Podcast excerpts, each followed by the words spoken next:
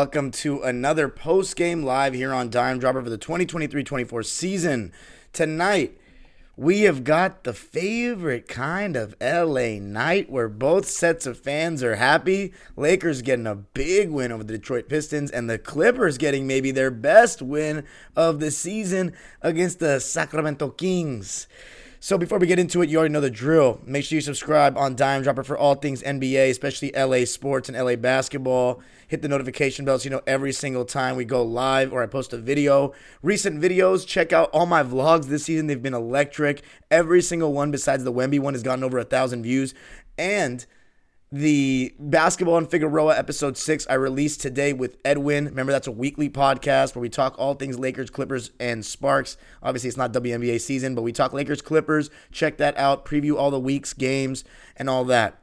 I see 13 people on Twitter, and here's what I'm going to say to the Twitter people get off that thing and go to the link that I have posted right underneath the tweet that you're watching.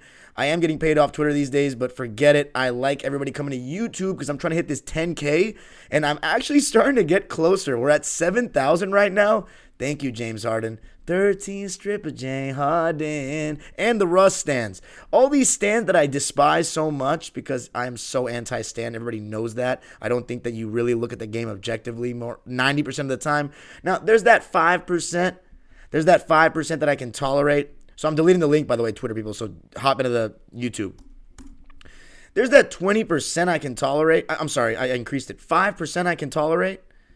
But that's just being, honestly, that's even being generous. I, I can't even, I can't really stand them. Um, but you know what? Right now they're helping the traction on the channel. So we'll take it. We'll take it. Um, so check out the recent videos. Let's get into the games tonight. Let's. I'm to start with the Lakers first because the game was less eventful and it was the earlier game, and I'm to give Clipper fans a chance to hop in. Remember, super chats are turned on if you want to drop a dollar a dime. Any donation is appreciated.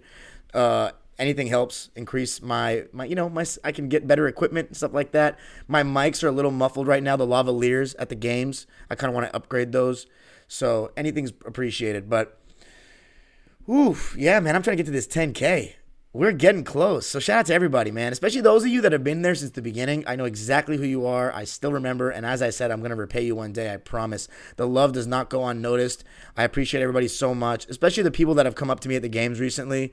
That's the best feeling in the world because, man, this this is uh it's hard work. Even though I'm not getting paid enough for it, but it's hard work. But we're gonna get up there.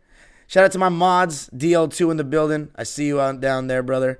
Let's talk about the Lakers first. So the Lakers going against the Detroit Pistons after they got absolutely smacked by the Sixers. I talked about that game on Basketball and Figueroa. Um, D'Angelo Russell and Anthony Davis. It was that kind of night. It was that kind of night from the jump. Really good stuff out of pick and rolls with the two of them involved. D'Lo had, you know, it's funny with D'Lo and Anthony Davis because that's why they can be so frustrating. Because you see them play like this, and then other nights they lay an egg. Now, somebody might say anybody can look good against the Detroit Pistons, and I'm going to talk about the Pistons in a second. But in Anthony Davis's case, I disagree. In D'Lo's case, you might be right because first time we saw him at the highest level of basketball last playoffs against Denver, and it didn't look very good. Anthony Davis, while he has declined since 2020, mainly in the jump shot and fluidity category with all the injuries he's been through, he still can play really well at a high level, at the highest level against anybody in the world.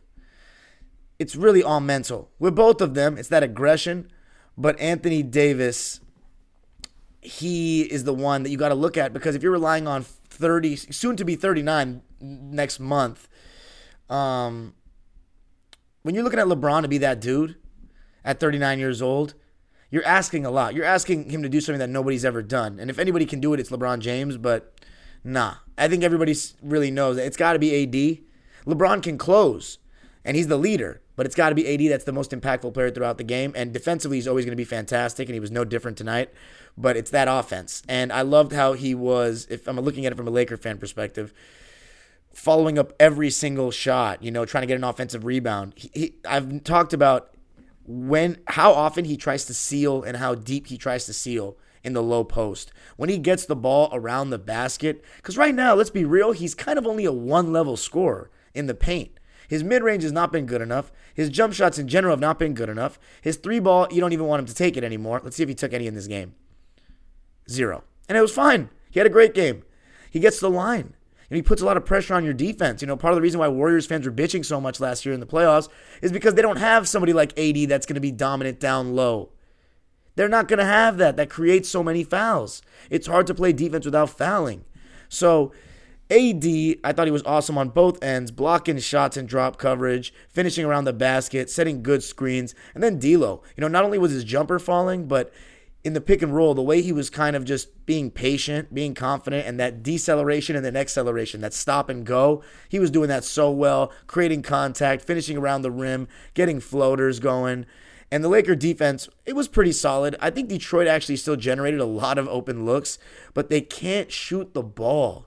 And I've watched Detroit play actually a decent amount this season. And by the way, I'm going to have an episode coming where I'm going to be talking about every single team, grading them through 20 games. I've purposely not talked about a lot of teams on here because you know how at the end of the pods, I'll always talk about some teams I'm checking around the league. I've still been checking around the league, but I've been kind of behind and I'm trying to see certain things. So I'm almost caught up with everybody. Yeah, I see comments about the Warriors. Definitely going to be one of the teams I'm, uh, I haven't talked about in a while that I'm going to talk about. Boston as well. So these kind of teams, Milwaukee with Dame, Philly. I'm going to be talking about every team. And Detroit's one of the teams I've been watching here and there, right? I actually think that they aren't as bad as as their records shows. I know that sounds crazy, but in the games I watch, they always compete. The thing is, now I see everybody blaming Monty Williams. Everybody was blaming Dwayne Casey. Here's the thing about this team, right? They don't have a lot of good shooters from the three. And that's just something you you kind of need some of at least in today's NBA, if not a lot. Cade Cunningham, I like the decisions that he makes. I think he's got tons of potential. But shooting 41% in today's NBA is not good enough. That's not good. You know what I'm saying? With all the space in today's game. Oh, okay. You can make an argument the Pistons don't really have that good of spacing. They have a bunch of bigs. They don't can't shoot threes well. But I see you can still generate enough shots and today good looks in today's game to me. I think Cade 41% is no excuse, to be honest. There's none. He's got to get better in terms of shooting the ball. Killian Hayes, I saw he just got benched. I know he plays good defense, and I think he's been better. And in the games I've watched, he's been better this year. But he still can't really shoot the ball like that. Ausar Thompson, awesome defender already. Great rebounder for his size. Stupid athletic. Can't shoot the ball like that from what I've seen so far.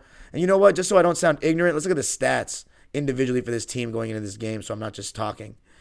Three point percentage. Let's look at it. Kevin, like guys that don't play lead their team in three point percentage. Isaiah Stewart, Marcus Sasser, you could clearly tell he was one of the only guys that had looked like he had a good jump shot. Everybody else is under 35%. Cade, 33%. Killian Hayes, 30. Isaiah Livers, who made most of them in this tonight, 27%. Ausar Thompson is shooting 13% from three. And then they play, you know, Jalen Duren, James Wiseman, Marvin Bagley. These aren't three point shooters. So they don't really have much of that. It's easy to defend them. Lakers weren't worried at all. LeBron, he didn't even have to break a sweat defensively. And offensively, I thought he was just in cruise control. He didn't even have to do too much on the ball, but he still did a little bit. And man, some absolute dimes being thrown by LeBron old Palmer in this one. He had this one left hand, it didn't even lead to an assist, but it was one handed left hand across the court from the post. You know how many players in NBA history can make that pass? Not as many as you think. Not that they're actually going to pull it off in a game. They can do it in pickup when they have all the confidence in the world. But I mean, some of the bullet passes that LeBron throws are just incredible. Um, class in the highest class, of course. Eh, but Anthony Davis and D'Lo, it was it was their it was their night. And and somebody else I want to give a shout out to, Austin Reaves and Cam Reddish. Austin Reaves, I thought he came off the bench, gave the Lakers a good spark, got to the basket, was aggressive in pick and roll, had this really nice layup where he came up under the other to the other side to use the rim as a shot protector against James Wiseman. Austin Reaves had six points, three rebounds, and four assists in his 24 minutes on three for eight shooting. He was actually 0 for 4 from three, but three for four overall. I'm, I'm sorry, three for four from two. Christian Wood, both Christian Wood and Jaxson Hayes were in drop coverage when they were in. I thought they were pretty good. It's honestly kind of funny that I'm even breaking down X's and O's like that for this game because I shouldn't need to. The Lakers were just better because they are better. The thing about Detroit is, and by the way, Christian Wood, 12 points, 9 rebounds on 4 for 9 shooting. 0 for 4 from 3. It's actually a very similar kind of stat line to Austin Reaves, but he was 4 for 4 from the line. A rare game where Austin doesn't get any free throw attempts. Max Christie, only five points, two rebounds, and two assists, but I thought his defense at the point of attack was really solid, and it's just his defense overall, one on one, was solid. He was a plus 13 in his minutes. He was 0 for 3, though. All his points came from the foul line, 5 for 5. And then Taurean Prince. It was good to see him as a Laker fan knock down his three ball. He shot four shots. They were all threes, and he made three of them. So he'll take 75% from three and decent defense all day long. Good defense. Nine points for him in 23 minutes. You saw the return of Cam Reddish. And let me tell you this he didn't start in this game. They still stayed with Christie. I expect that to change. Cam got 20 minutes. He had a donut, three rebounds, two assists, 0 for 3 from the field, and 0 for 2 from 3. You might think, oh, trash performance. Let me tell you something about Cam Reddish. The way he has been defending so far this season, in the sense, I mean, in general, has been very impressive. But he has the the Nicolas Batum knack for backcourt steals when the other team least expects it. So like when guys that are getting the ball on the inbounds aren't paying attention because they think everyone's gotten back, he'll come for that steal. When they turn and they don't see him, he'll come for that steal when their back is turned and they get startled when they turn and see him and they travel. He does that those kind of things. And he had another turnover created like that in the backcourt in this game. So super impressed with that li- those little things he's doing that in all the other stops I've seen him in Cam Reddish, I haven't seen that. Even though I did say when I was doing Atlanta Hawks post games at times in the 2021 season when I didn't have a job and I was really still COVID world, I was had them as a dime dropper team, and I talked about Cam Reddish having good defensive potential, but it's good to see him playing well. And then you've got the the big three tonight: D'Lo, LeBron, and AD. I'm going to start with LeBron. 25 points. Wow, I didn't even feel like that. 25 points, eight rebounds, three assists. He had a really good third quarter. Nine for 19 from the field, two for six from three, and five for five from the line. And let me tell you, LeBron had a couple of dunks in this one. There was one against Killian Hayes, one on one. And remember, when LeBron sets the screen and they switch, when it's the the one four pick and roll with LeBron being the four setting the screen uh, and with like D'Lo or Austin Reaves as man, and they get that switch. LeBron's in that aggressive kind of mode, which he's really been in this whole season. He's getting to that basket. His shoot his shooting percentage is off the charts right now. He was shooting 56% coming into this game, if I'm not mistaken. Let me double check. Just unreal at this age. Uh, it's going to drop a little bit after this game, 9 for 19, boo hoo. but he's just playing at such a high level right now. And he had a couple of nice dunks, and I could sense that there was a lot of LeBron fanboys in the building tonight at uh, Little Caesars. You could feel it, you could see it. They don't sound like Laker fans to me because when they're getting so much louder for LeBron Palmer, sounds like stand behavior. Please don't call, I'm wondering why. Classic. Shout out Eminem. All right, D'Angelo Russell. What a game for him. His best of the season offensively, but you know, it is the Pistons, so I don't know if I'm going to say the best of the season, but maybe. Laker fans, you let me know in the comments if you think this was his best game of the season. 35 points, 4 rebounds, 9 assists, 1 steal, and 2 blocks. He filled it up. As the great George Blaha, the Detroit Pistons color uh, play-by-play man, longtime play-by-play man that might retire this season, would say, fills it up. And D'Lo was doing just that. How about AD? The best player on the floor tonight 28 points, 16 boards, 4 assists, a steal, and 3 blocks. My God. In 29 minutes. 28, 16, 4, a steal, and 3 blocks, and 0 turnovers in 29 minutes. Monster production. 9 for 15 from the field, 10 for 13 from the foul line. For the Pistons, nobody exceeded 15 points. Their highest score was Cade. He shot 40%, though. Jaden Ivey was 1 for 6. He's now starting again. Duren, six points. He was non existent. Pistons, you know, here's my thing about the Pistons, right? Their whole team, by the way, it was 133 to 107 Uh, Lakers outscored them by 14 in the first quarter, 38 to 24, and they never really looked back. Before I get into the Clippers, the Pistons, they started a, a team of guys, a starting five of guys that are fourth year and under. There's no vets. It kind of reminds me of Houston last year. They just like they're not gonna beat a team with D'Lo and LeBron and Anthony Davis. Like these guys are vets compared to them. Taurean Prince and Cam Reddish have like are I don't know about Cam Reddish. He's maybe what what is this his fifth season? Yeah, it's his fifth season. But like Taurean Prince, for example, like he's a vet to the Detroit Pistons. Like I know, and you know Bogdanovich and Joe Harris are injured, but you need some decent vets, to be honest, if you want to actually be competitive. You can't just have a team of young guys. They're just going to make mistakes. They'll go through their trials and tribulations, but it really helps having those experienced heads around, in my opinion. Uh, you see with Houston right now. But anyway, good win for the Lakers to bounce back. They are now 10 and 8 on 11 and 8 on the season. Let's go to the Clippers. But before we go to the Clippers, going to read some of the comments. Let's talk about the Clips, who got, I think, their best win of the season in this one, probably. Let me know, Clipper fans, what you think in the comments. Dallas, the argument is that they were on a back to back, and the Clippers, I'm sorry, the Clippers were on a back to back, and Dallas had two days rest. And then this one is the King, well, it's at Sacramento. But Clippers, you know, had something to prove after losing that game to Denver, which was one of the worst. People were calling it the worst loss of the 2 1 3 era in the regular season. I'd have to really go back and check. But that was pretty bad this was a bounce back. You know, the defensive effort. I always look at this, those my favorite two words: defensive intensity. See where it was at. It was much higher in every aspect. Running clearly, the plan was to run Sacramento Kings players off the three point line. Kevin Huerter. I want to see how many threes he even got off in this game. Five. Yeah. I mean, he's looking to get, they're looking to get him shooting more of those. Malik Monk, only five. You know, De'Aaron Fox shot eight of them, made three. And by the way, De'Aaron had 40 points and I, I literally didn't even like notice it. Like I was shocked when when Brian said that he had 36 points or something. I was like, you know, I think what he was doing was scoring a lot of those filler points. I use I call them filler points when your team's down by 18 or 20 and someone's got to stop the bleeding, right? NBA players are eventually going to score and the defense is just kind of, you know, being a little lax for that possession. Like at the end of runs, it just felt like he was scoring the points that someone was going to score, and he was keeping them kind of within striking distance, I guess, for today's NBA.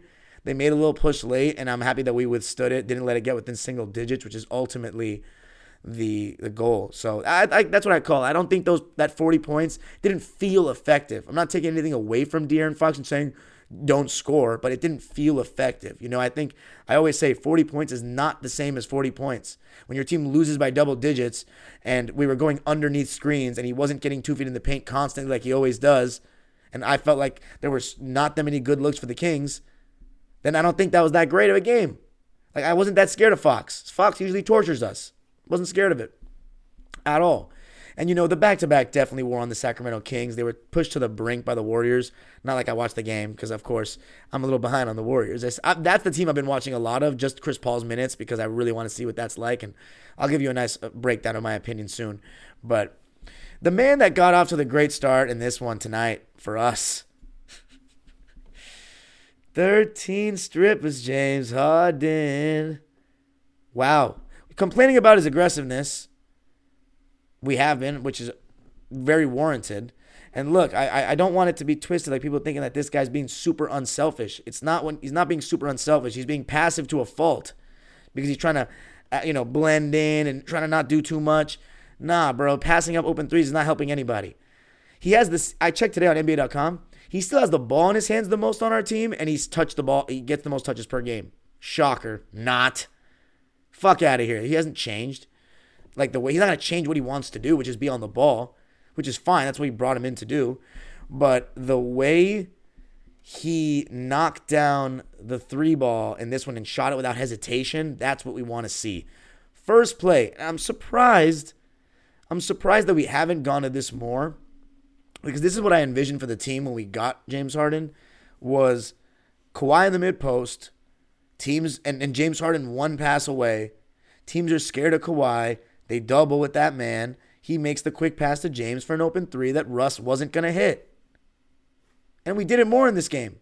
And once he made that first three, and then I think he got an and one going downhill. It was either, I think it was a step back in the corner first, and then an and one going turning the corner off pick and roll.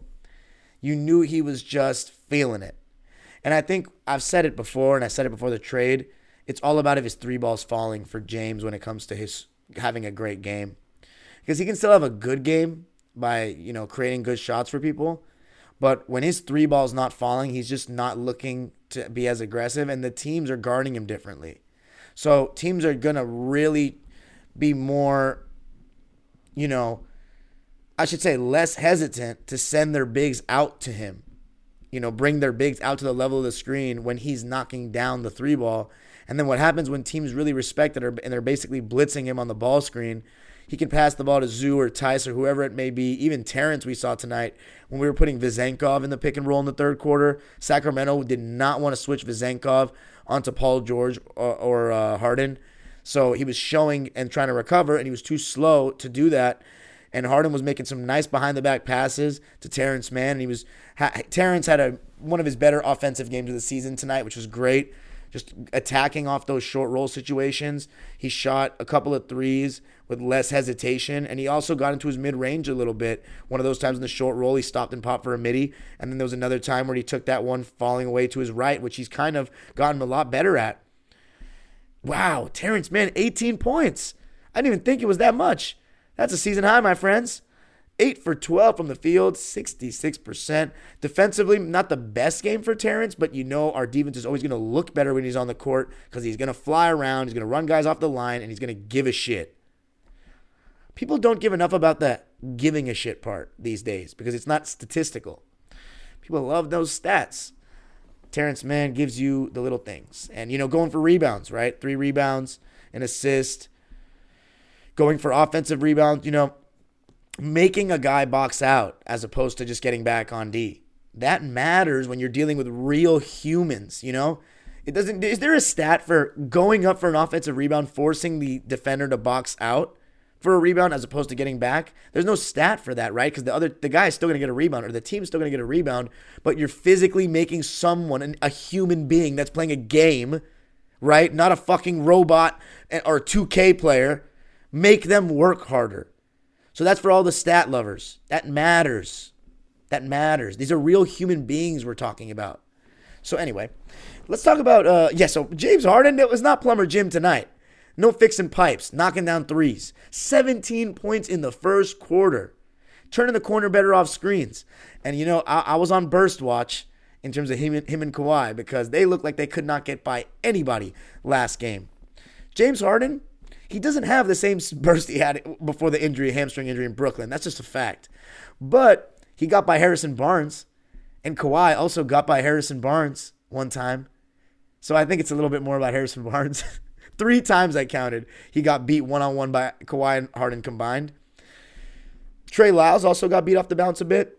But with Kawhi and Harden, it's this, right? It's just normal basketball stuff. If you're making your jump shot, and the team is respecting that more and getting closer to you, it's easier to get by someone. That's not rocket science, right? Thing about Harden is in the past, you want him to take that step back three, you put a hand up and live with it. Because if he his first step was really a huge part of his scoring bag back in the game, back in the day. And when he turns that corner, or back back in the day, he could turn the corner super easily. And he he was either making a play or he was getting fouled. Right? So now you're actually trying to kind of get into his airspace.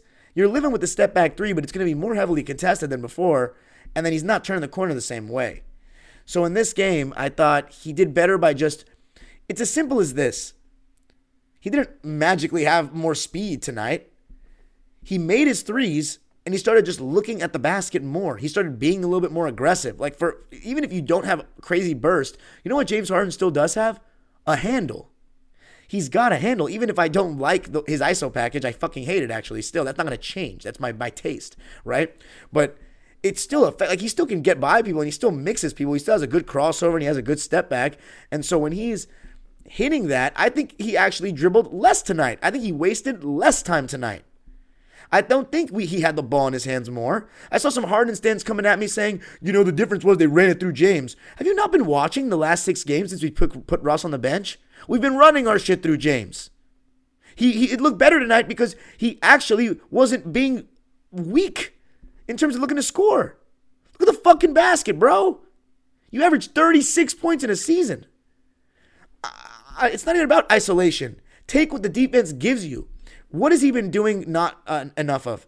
Firing the catch and shoot three. You know what he did in this game? Let it fly. You know what else he hasn't been doing enough of? When he actually is turning the corner, he's not looking to take that floater. You know what he did tonight? He knew Sabonis was weak rim protecting. First quarter, right into his body. He used to do that for a living back in the day, but he could elevate more and he was coming with more speed downhill. So he's going into guys like a Mack truck with a bunch of skill. Now he can't really get off the ground the same way. Doesn't have that same lift. So he's against good rim protectors, he's not going to get that stuff. But other than that, really good playmaking for him. Just a really good first quarter and a shock, an absolute shock at the end of the first. Ty Lue brought in Kobe Brown. I also want to remind people no Keegan Murray in this game for Sacramento, which makes a difference. They started Chris Duarte and it just wasn't the same. But Kobe Brown, and then after the game, Ty Lue says that he's going to be in the rotation. Are we dreaming? A champion, a, a rookie getting in a championship contending team or a team with championship contending aspirations into the rotation? Wow. Glenn Rivers would have never done that. Never. And you know what? It makes sense.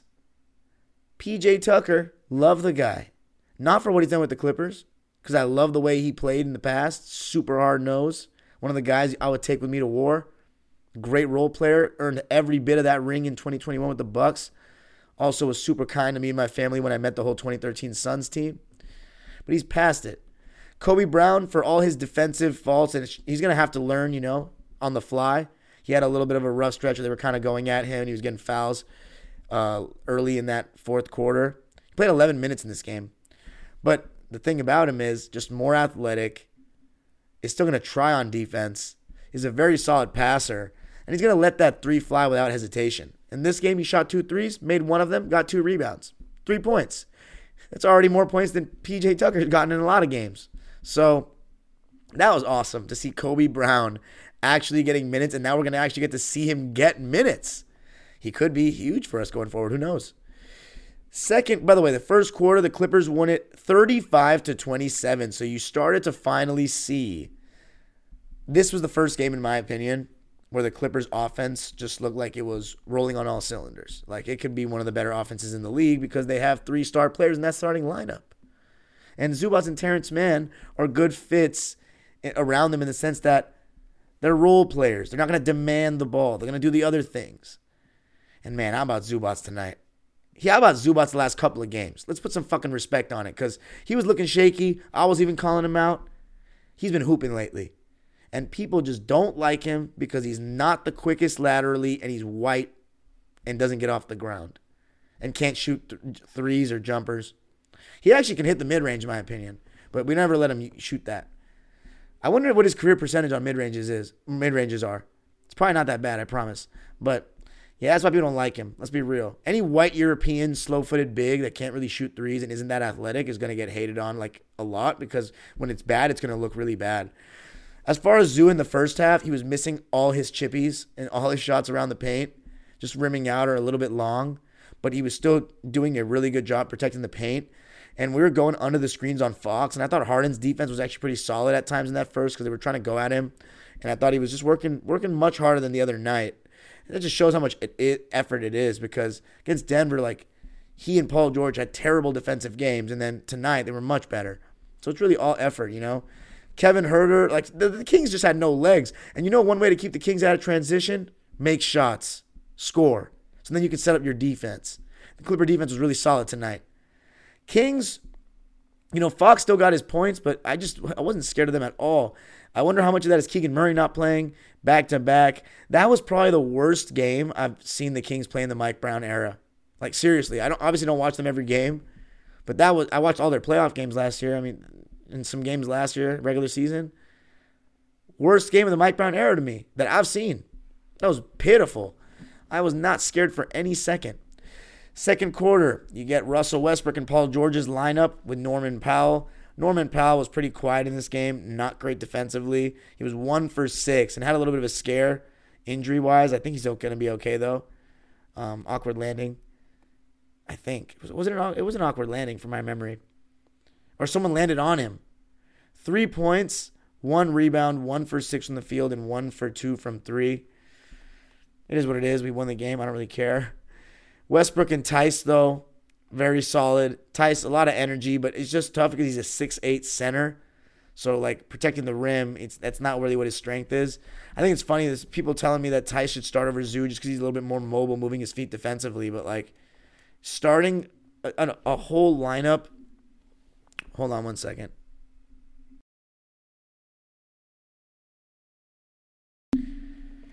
Paul George, Russell Westbrook. Oh, I was saying that you don't want to start five guys six eight and under in any era of basketball. I mean, this is the only one that you'd even consider it to be honest, but like nah.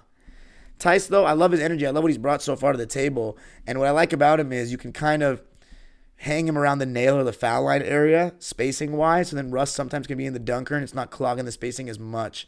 So because he's kind of fairly comfortable taking that 10 footer, that one handed floater more so than a zoo is. But second quarter, you know, I, I think it's a it's going to be a theme going forward. That second quarter with PG and Russ, it gives PG the license to just really look for his shot. And so I think the formula going forward is to let Kawhi get going in the first. Let him get five or six shots in the first. Harden's obviously going to have the ball the most. And then in the second quarter, you let Russ and PG kind of do their thing, and Paul George can start gunning. And in this game, in the second quarter, I, I wonder how many points he had in the second quarter, but here, I can look at how many shots he made in the second quarter. Let's see. Paul George, second quarter. One, two, three, four, five, six. Four for six. So being aggressive, getting points. By halftime, he had 17 points. And he had some beautiful threes. There was one play where he hit, I forget who it was, with this little bump into a three. Forget if it was Duarte, Duarte or Huerter. It was uh, beautiful. And PG, you know how smooth it looks when he's going. And, and even after this game, even though Kawhi was our best player tonight, through 17 games, Paul George has been our best player. Not the most efficient night for P tonight. Only had two points in the second half. 19 points, three rebounds, seven assists for him, but only one turnover. And as a team, this is the best stat of the night. Four turnovers.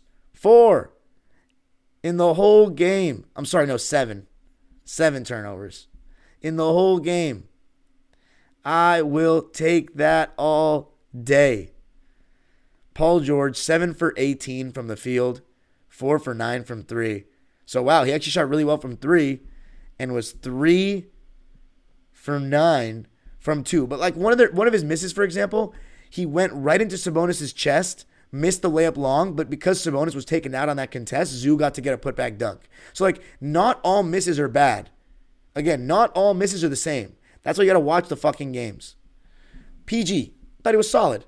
Thought he was solid. Uh, a little bit too much um, ball pounding at times from him, but I'll take it. You know, it's okay for him to have less than 20 points one night when Kawhi goes off, and ultimately we want Kawhi to be our best player. Seven assists though for Paul George. You'll take that to one turnover. So a good second quarter for him. I thought Russ was pretty active, created some good shots right when he came in the game. Had that nice give and go on an inbound where he was the inbounder and got the ball back for a dunk. Um, you saw some zone from the Clips in that second quarter, and it's so funny we did because the, and the Kings could not hit their threes. They just were short on a lot of them. Kevin Huerter was one for five. Harrison Barnes one for three. The only only one funny enough that was hitting them was Sabonis, who was two for three from deep, and he'd only hit I think seven or eight threes coming into this game tonight. So that was somewhat impressive. But Sabonis at the rim, you know, he was getting denied by Zoo. He was three for 12. He was one for nine from two in this game. Zubac. Big Zoo. That's the Zoo effect. Haters. Second quarter was all Clippers. 37 23. Harrison Barnes, as I mentioned earlier, was being, getting blown by. Terrence was making a positive impact. Zoo protecting the rim. We are going under on Fox, so he wasn't creating too much havoc. Harden was really good, just making some really solid passes in the pick and roll or entry passes to Kawhi. Really solid lob passes as well.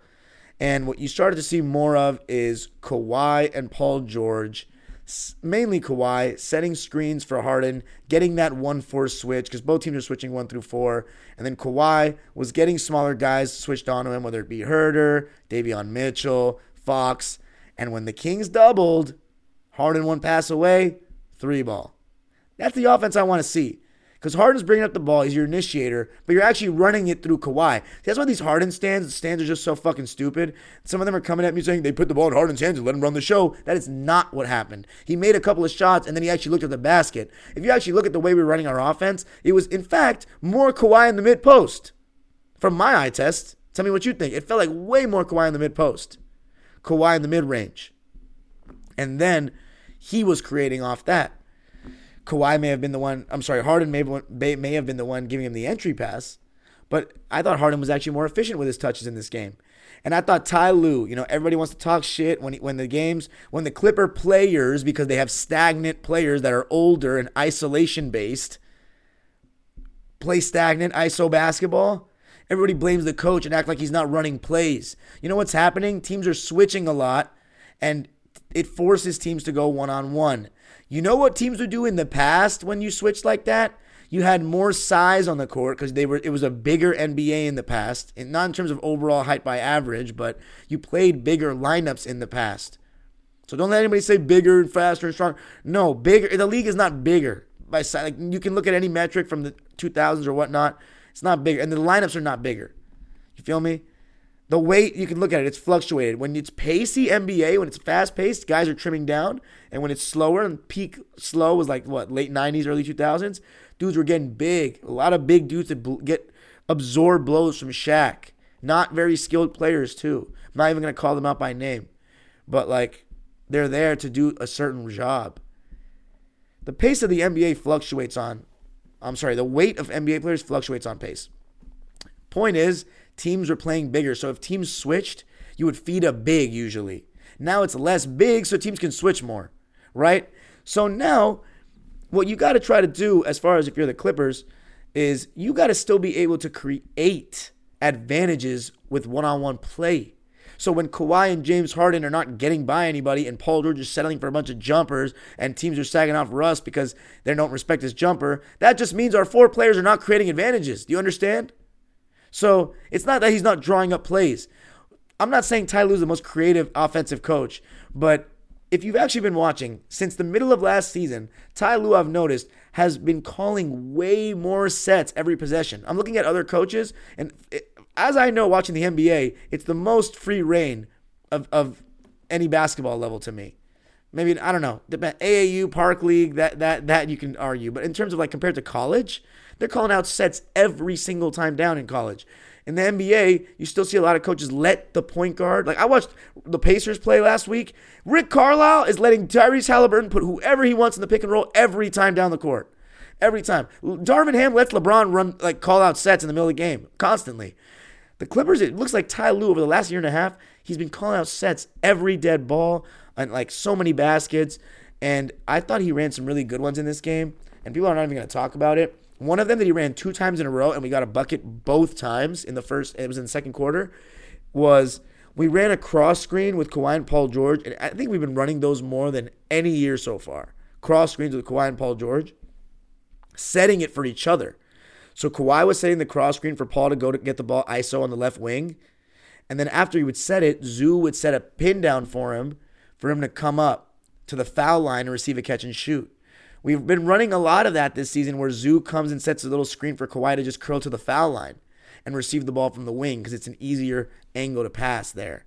And you're making the defense zero in on that ISO on the left wing. So they start to shift over, and that can open things up a bit.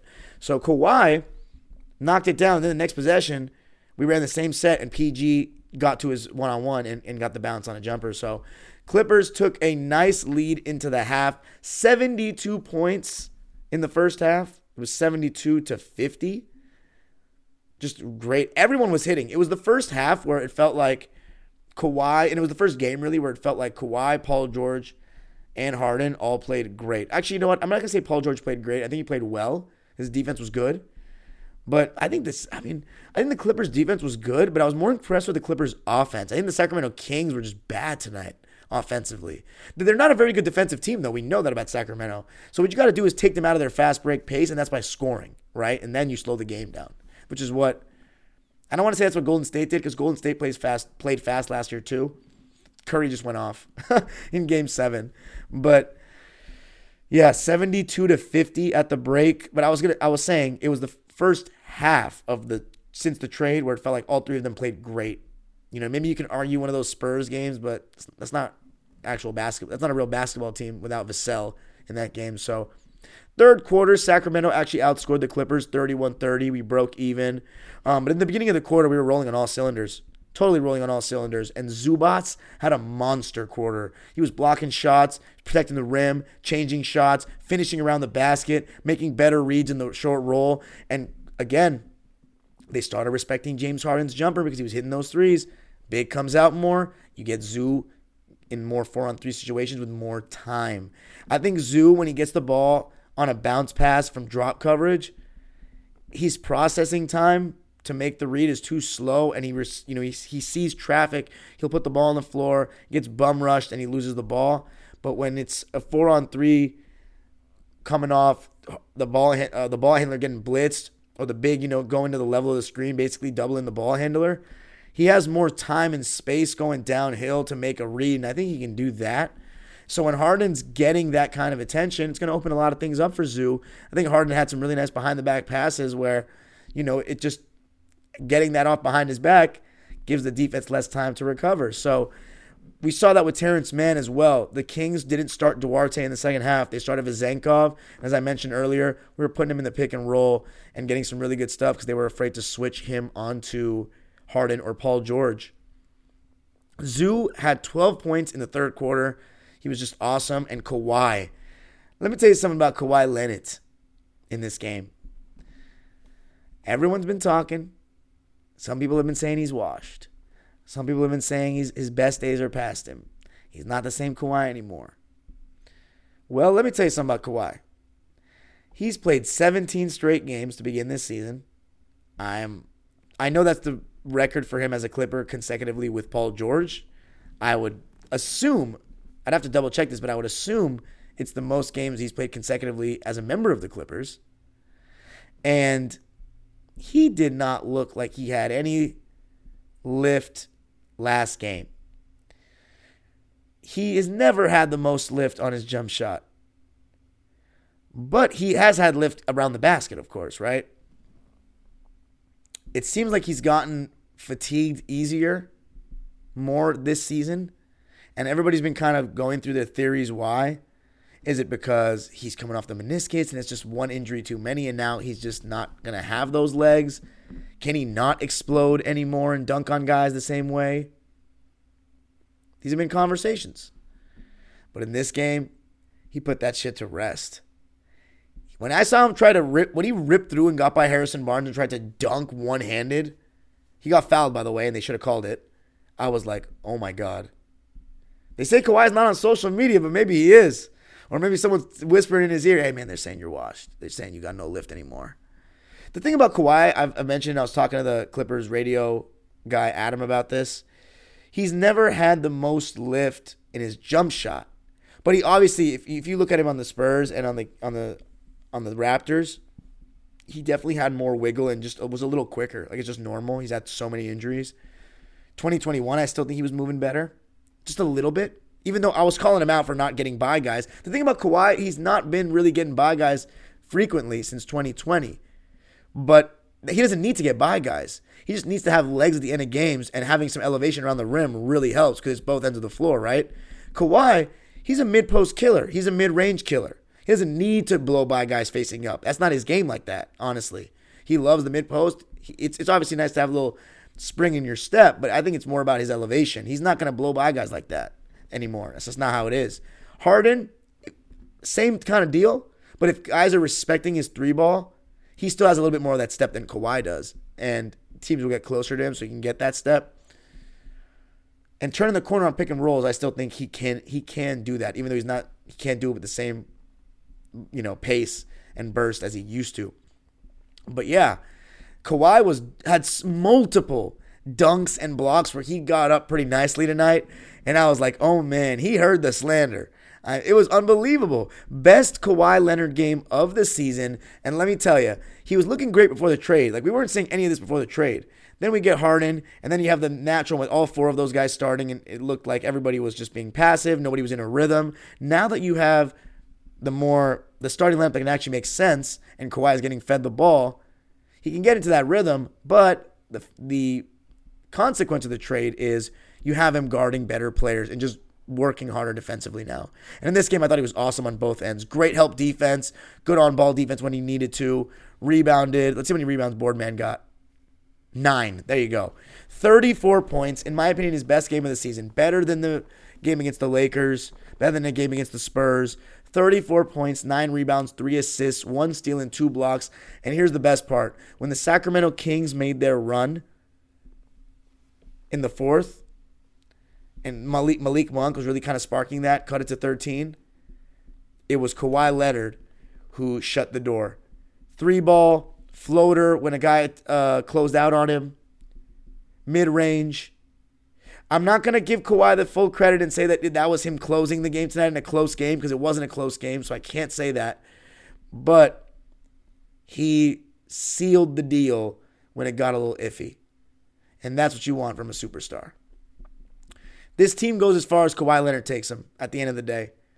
If Kawhi Leonard's not what we saw last year, and that's what he was tonight, 2023, which wasn't that far off from 2021 at the end, second half of the season. It wasn't. That's what we need. And he looked like 2023 Kawhi tonight. People, that's all we need. Okay, so I just got the, the stats from my boy Stocksinio. Stocks, do you want to be a mod, dude? I've asked you several times. He says, I checked up for you, Dime. Last year, he played six consecutive at most. 2022 didn't play. 2021, 13. 2020, 15. So, yeah, this is the most. Thank you, sir. But yeah, Clippers took care of business. As I said, they didn't want to switch Vezenkov in the pick and roll, and Harden was getting guys to come up higher on the screens. Terrence Mann was creating some really good stuff in that short roll. And Kobe Brown, I'd like to see him get some good run. Russell Westbrook. Besides, you know, one thing I hate, I talk about this all the time no pass possessions. I hate it. I hate it. I hate it. One of my basketball sins. You have to pass the ball first. And if you're going to take a shot without a pass, you better make it, one, and it better be a good shot.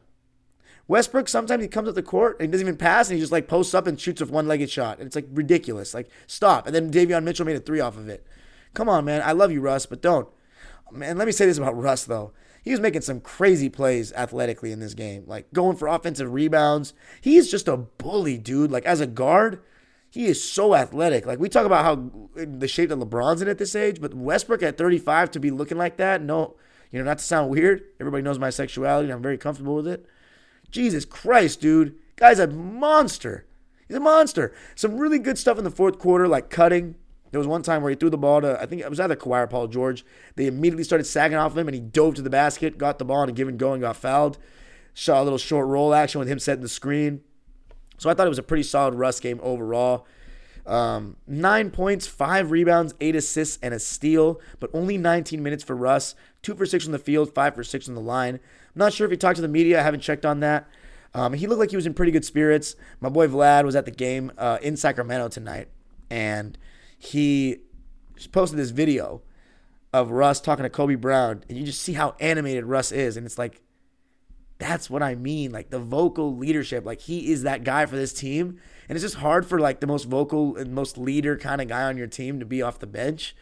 But this is what we have to real deal with right now, and probably for the rest of the season, and it might be what's better for the team. 131 117 is the final score. The Kings outscored the Clips 36 29. I keep saying the Clips like I'm on Locked On Clippers. Outscored us 36 29, even though I say us on Locked On too. Uh, I got to stop being so professional with that. It's us, we, fuck what anyone says. I'll be here after this era's over, and I was here before. 131 117 is the final for the Clips. We get a huge win, our best of the season. 3 and 6 on the road. We're still under 500 though, 8 and 9. 5 and 7 with James Harden. F- 5 and 2 with our new starting lineup. So 5 and 2 with Terrence starting. Thank you very much. Let's read the lines for the Sacramento Queens. And tonight they were Queens. Malik Monk had 15 points, 4 rebounds, 2 assists. Three for eight from the field, two for five from three, and seven for seven from the line in 28 minutes. I thought he was actually one of their better players. Actually put some pressure on us. Davion Mitchell, you know, he's always going to play defense, but I didn't really notice him much. Nine points, three rebounds, three assists on three for seven shooting, and one for five from three. Still can't shoot. 13 for 41 from three in this game. Sacramento, 32%.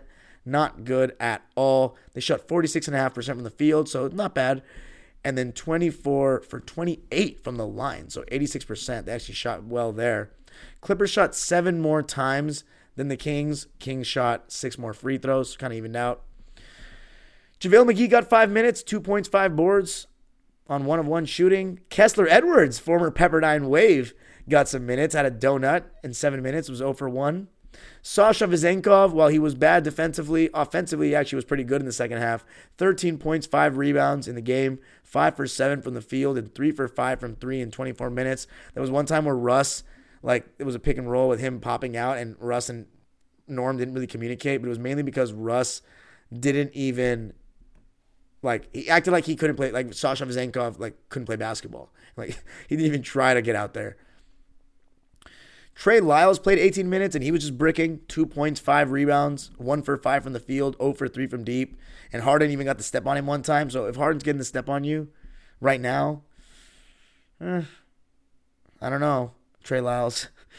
Chris Duarte only played 13 minutes, seven points, three rebounds, three for six on the field, and was 0 for two from three. Kevin Huerter, seven points, five rebounds, five assists, two turnovers. How many turnovers the Kings had. Yeah, 14. They had 10 of them in the first half, I believe. Yeah, so Kevin Huerter wasn't very good. Three for seven from the field, one for five from three, not scaring anybody. And then Harrison Barnes, nine points, five rebounds, four assists, and a steal on three for seven shooting and one for three from deep in 34 minutes. Honestly, I think Harrison Barnes should be a bench player at this stage of his NBA career. Like, if you, if the Kings want to take another step, I think they should probably look into picking up one more guy, maybe like Siakam. Although, eh, would they want that guy to be a three point shooter? Because Siakam's not that great off the ball. I don't know. But one more wing, maybe even dare I say Zach LaVine, but they don't play defense as it is. They already have Huerter. I don't know. Who would you think would be? I think they would need one. They need one more guy to me. Take Harrison Barnes, make him a bench player. He'd be so good off the bench. Um, but yeah, if, you, if you're getting blown by by Kawhi and James Harden, it's not a good sign. Harrison Barnes did a really good job on AD in that game they played the Lakers. I think it's because he can stay like with bigger guys. But yeah, the thing about Kawhi is it's much easier to stay with him when he's isoing at the top of the key at the three point line. Way easier because you need he literally has to go downhill for longer. When he's catching the ball in the mid range, you're gonna want to get in his airspace because he can hit that shot and just rise up. So he has a chance if you're like literally, you know, in his face, he can get the step. You're that close to him, or if you're on his hip, forcing him baseline, he can get the step on you in that way. So, Sabonis, no Saboner tonight. 11 points, 5 rebounds, 3 assists. 3 for 12 from the field, 2 for 3 from deep, and the Kings fans were all flaccid. How about De'Aaron Fox? 40 points, the quietest 40 I've ever seen. 5 rebounds, 3 assists, 4 turnovers. 14 for 23. was still efficient. So shout out to the fantasy fantasy guys uh, that haven't been fantasy in a, in, a, in a league that counts efficiency. 3 for 8 from 3, 9 for 10 from the line. The Kings were ass tonight. Uh, you know, I think Kings fans would agree. And now us to close it out. Kobe Brown, three points in 11 minutes, one for two from the field. All of those shots were threes. Already better than PJ Tucker. Norman Powell, already talked about him. Westbrook, I talked about him. Nine, five, and eight. Eight assists. We'll take that. And only one turnover. Theis, five points, three rebounds on two for five shooting in 17 minutes. One for two from the line. All the Clippers starters played 30 or more minutes. Zubac played 30. 14 points, 8 rebounds, 3 assists, and 3 blocks. Held Sabonis to 3 for 12. Was so solid. There was one play where he literally went right at Sabonis' chest, got hit, still went up strong, and scored. He's been really good the last couple games. Please admit it, Zoo haters. Please. 8 for 12, 66%. We'll take that. I'm sorry, no, 7 for 12. No free throws for Zoo in this game. Terrence, 18 points, three rebounds, one assist for the main man, no turnovers. What's so great about Terrence is he's just going to be okay with being off the ball. He doesn't need the ball. And sometimes less is more. You need guys like that. You have three guys that can create in the starting lineup, you have three guys that want the ball. Have a guy that's going to do all those little things and just feed off everyone's plate. That's what he does. 18 points on 8 for 12. We'll take that 66%. Three ball, still coming along, was one for three in this game, but I was happy to see him hit one. Just got to keep shooting it. The law of averages will come around. Then the three stars in the starting lineup. Let's go. I already talked about Paul's stat line 19.7 dimes. How about James? 26 points, three rebounds, six assists. Here's the stat of the night for you five steals for James Harden. A Couple of nice interceptions, and you saw it against New Orleans and Dallas passing lanes. He's never been bad at having active hands, but the off ball, being attentive, being in the passing lanes, predicting passes, that's what I'm talking about. That's what he can do. Even when he's not shooting well and he's not hitting that three and it's going to hurt him offensively majorly, that's what he can do. 26 points, six rebounds. I'm sorry, six assists, three rebounds, a lot of hockey assists too, just making the pass that leads to the next pass. Five steals, two turnovers is fine. It's not much. Three to one assist to turnover ratio, I'll take all day. Eight for 14 from the field, five for five from the line, and five for eight from three. The Clippers as a team shot 14 for 28 from three, 50%. They didn't shoot too many, and that's when I think they're at their best. But I know the stat lovers are going to say just keep throwing them out there. I'm not about it. And then the main man with his best game of the season, Kawhi Leonard. Let me tell you something, man. I have said this over and over again, but it's been so hard to get used to having Kawhi Leonard and Paul George's Clippers. Paul George, it, it's sunk in fully now, and it, and it did in 2022. But having both of them on the court together, because it just doesn't seem to last. I keep knocking. I keep on knocking. This wood has been so good so far this season. I'm going to keep knocking 17 in a row. But just seeing Kawhi play 17 straight games, I wish our record was better so I could be more appreciative of this. Because 8 and 9 is ass. But man, Kawhi Brothers, when he's healthy, man, it's still so surreal that he's a Clipper. And now I have Westbrook and Harden. Like, Westbrook itself is insane because I'm such a big fan of his. And it's the first player that the Clippers have gotten where I was like a legit fan that I used to root for him before. Harden, my least favorite star of all time, besides like Karl Malone. to have him on the team is uh, insane. Like I remember we were losing last game, and I looked at my boy DL2 from the vlogs, and I just said, "Bro, like that's James Harden wearing a Clipper jersey in front of our eyes, like at the same stadium we've always gone to games to. Like, can you believe this? Like even in my wildest, I'm starting to see more Harden jerseys around the stadium. Like I've seen like I want to say in total like six so far. I always am thinking, is it a Reggie jersey or a Harden jersey? Yeah, Harden's wearing Reggie's number. I don't know if I like that. You know, fuck out of here. but um yeah, it's surreal. Even in my wildest nightmares, I couldn't have predicted it. And I, I emphasis on nightmares. But yeah, he played well tonight. I'm going to give it to him. How about Kawhi Leonard though? 34 points, nine rebounds, three assists, one steal, two blocks, zero turnovers, 14 for 18 from the field, and was hooping in the fourth. Two for three from deep, 12 for 15 from two. I, I would like him to have hit five out of his six free throws or six of them instead of four out of six. But beggars can't be choosers. 34 points in 37 minutes for the Claw, nine rebounds. The Claw tonight. Game time, son. Clippers win it. 131 to 117. And now tomorrow we got a back to back against the Warriors. Whew, our first matchup against them and they've kind of been in disarray. So maybe tomorrow I'll give my whole scoop on the Warriors. But no CP3. Why are you ducking us, Cliff? Why are you ducking us? I'm just kidding. Anyway, that's it for me tonight, guys. Thank you so much for listening. Make sure you let me know what you thought. And now to the live subscribers waiting patiently in the chat. Super chats are turned on if you want to drop a dollar a dime. Peace.